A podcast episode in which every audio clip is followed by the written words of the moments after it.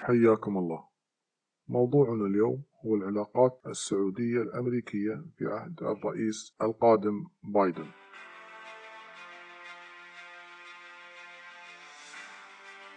لا يخفى على أحد أن العلاقات السعودية ستكون متأزمة إلى حد كبير في عهد الرئيس بايدن في عدة ملفات مهمة ومصيرية كثيرة وهي ذات علاقة داخلية بالسعودية وذات علاقة مع الدول المحيطة بها.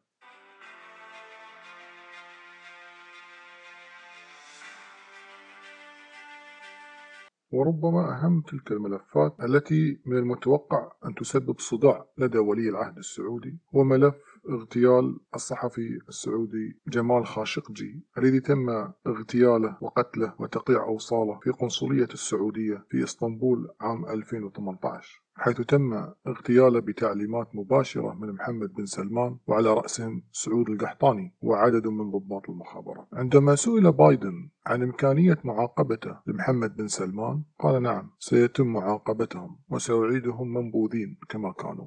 هذه كانت رسالة شديدة وواضحة. تعبر عن مستقبل العلاقات الأمريكية السعودية في هذا الجزء تحديدا وهو جزء حقوق الإنسان. من الطبيعي أن الولايات المتحدة الأمريكية لن تكون المحامي أو المدافع عن حقوق الإنسان في العالم ولا حتى في العالم العربي بل دائما ما يروج الديمقراطيين لدفاعهم عن حقوق الإنسان والمعارضين السياسيين. وقد قال بايدن في أكتوبر الماضي سأدافع عن حق النشطاء والمعارضين السياسيين والصحفيين حول العالم في التعبير عن آرائهم بحرية دون خوف من الاضطهاد والعنف. وقال إضافة إلى ذلك موت خاشقجي لن يذهب سدى ونحن مدينون لذكراه بالكفاح من أجل عالم أكثر عدلا وحرية. فلذلك محمد بن سلمان مقبل على أوقات عصيبة مع إدارة البيت الأبيض القادمة حيث قد تعمدت إدارة ترامب في التستر على أفعال محمد بن سلمان الوحشية في كثير من الملفات السياسية. والأبرز طبعا كما ذكرنا هو ملف حقوق الإنسان. وتعتبر حقبة محمد بن سلمان من أبشع الحقب والأكثرها ظلما وظلاما في السعودية حيث قد قام في عهده باعتقال أكثر من خمسين من أساتذة الجامعات الحكومية وأكثر من 25 صحفيا و20 ناشطا حقوقيا وعشرة محامين. وقد بلغ عدد معتقلي الرأي في السعودية في عهد محمد بن سلمان ما يقارب ثلاثة آلاف معتقل وناشط سياسي حيث قد بدأ مطلع سبتمبر 2017 منذ بداية انقلابه على محمد بن نايف باعتقال رموز تيار الصحوة من الأكاديميين والاقتصاديين والكتاب والإعلاميين والمفكرين وقد بدأها باعتقال سلمان العودة وعوض القرني ثم اتبعها بعد ذلك باعتقال عدد من الرموز الإسلامية في السعودية على سبيل المثال عبد العزيز الفوزان وإمام الحرم المكي صالح آل طالب والشيخ سفر الحواري.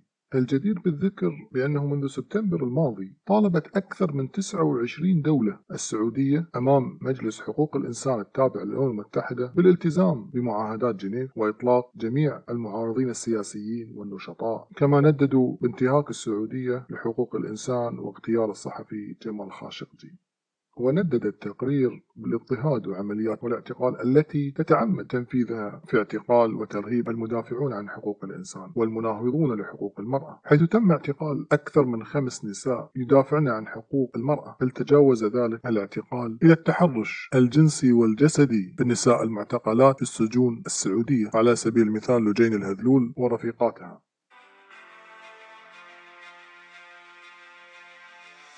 وإلى جانب تلك الاعتقالات التعسفية يقبع المعتقلين والمعتقلات في سجون في أوضاع صحية مزرية حيث تتعمد السلطات السعودية الإهمال الطبي بحق المعتقلين. مما تسبب في انتشار الأمراض بين المعتقلين لا بل وتسبب ذلك الإهمال الطبي في وفاة عدد منهم. ولذلك فإن ملف المعتقلين السياسيين وحقوق الإنسان سيكون على أولوية الرئيس بايدن لإعادة تقييم العلاقات السعودية الأمريكية. ومن ومن المتوقع أن يتم الضغط على السعودية بتنفيذ بعض الإصلاحات كإطلاق المعتقلين السياسيين ومحاسبة المجرمين الذين قاموا باغتيال خاشقجي وذلك عبر تهديدهم بتنفيذ قانون جاستا أو القانون المعروف بالعدالة ضد رعاة الإرهاب. وهو القانون الذي أصبح يمكن عائلات ضحايا هجمات 11 سبتمبر من مقاضاة الدول الراعية للإرهاب أمام القضاء الأمريكي. وهذا القانون سيتسبب بأضرار بالغة في الاقتصاد السعودي. وذلك عبر الحجز على أموالها في البنوك الأمريكية خاصة وأن السعودية تمتلك ما يقارب 750 مليار دولار في البنوك الأمريكية.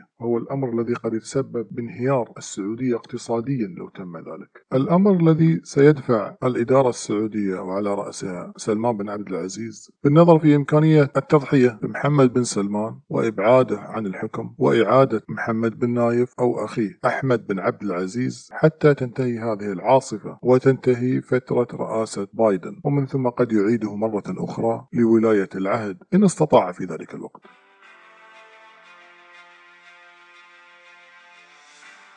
كما أن أحد الملفات التي قد تكون على جدول الرئيس بايدن هو ملف حرب اليمن. ومن الواضح أن الرئيس بايدن منزعج جدا من بيع الأسلحة والقنابل الذكية للسعودية واستخدامها في قتل الأبرياء في اليمن وتدمير البنية التحتية وارتكاب العديد من المجازر. وقد قالها صراحة بأنه سيوقف بيع الأسلحة للسعودية. وربما يتجاوز ذلك في إيقاف تلك الحرب العبثية على اليمن وربما يتجاوزها لدعم مفاوضات المصالحة بين الأطراف اليمنية وهذا ما نأمله.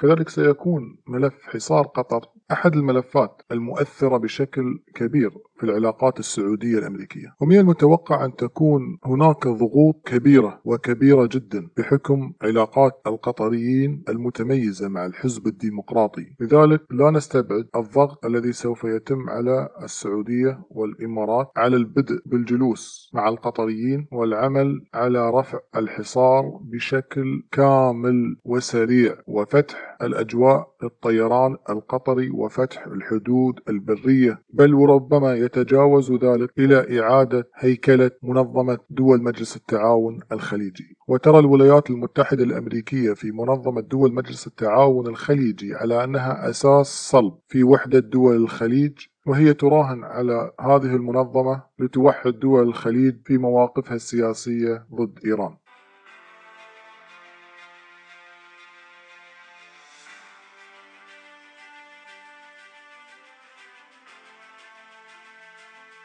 أما من ناحية صفقة القرن والتي يقوم محمد بن سلمان بدعمها بناء على توجيهات من إمارة أبو ظبي فإن الإدارة الأمريكية القادمة غير مؤيدة بصفقة القرن بل هي تدعم حل الدولتين وستقوم بإعادة المساعدات المالية للفلسطينيين على أن يعودوا على طاولة المفاوضات مع الإسرائيليين لإيجاد حل دائم لقضية فلسطين. ولذلك فإن ملف التطبيع مع إسرائيل لن يكون مهما في هذه الإدارة أو ربما يكون ذا أهمية أقل من أهميته لدى إدارة ترامب والتي حاولت في آخر أيامها أن تكسب دعما من اليهود الأمريكان والذين بالمناسبة لم يصوتوا لترامب وقد فشل في استقطاب أصوات اليهود.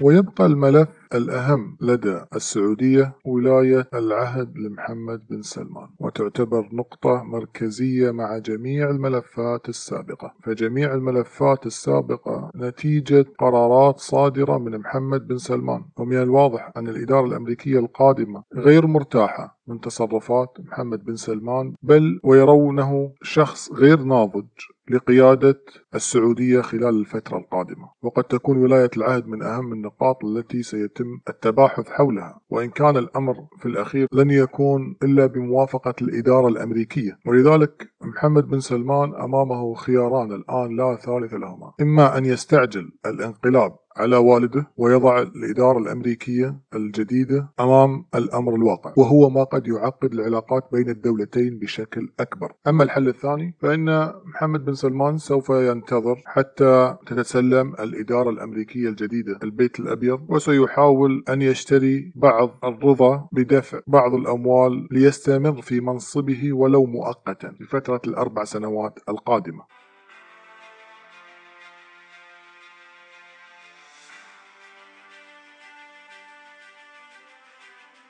ولربما الإدارة الأمريكية ترى أن محمد بن نايف هو الرجل الأقوى والأقدر لإدارة السعودية خلال الفترة القادمة وذلك لعلاقته المتميزة مع القطاعات الأمنية الأمريكية وخاصة في مجال مكافحة الإرهاب.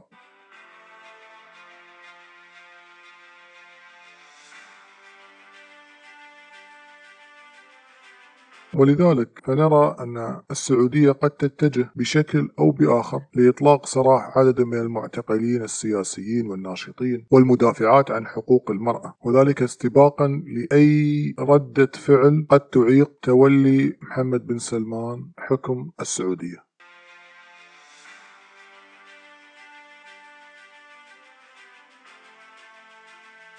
لذلك فإن العلاقات السعودية الأمريكية المستقبلية ستكون متوترة بشكل كبير لوجود عدد من الملفات الشائكة والمرتبطة شخصيا بتصرفات طائشة من محمد بن سلمان. ولذلك فإن محمد بن سلمان أمام مفترق طرق حقيقي. فإما يستمر في ولاية العهد في هذه الفترة وينتقل خلالها إلى سدة الحكم أو أنه يتم استبعاده من ولاية العهد بأوامر من البيت الأبيض.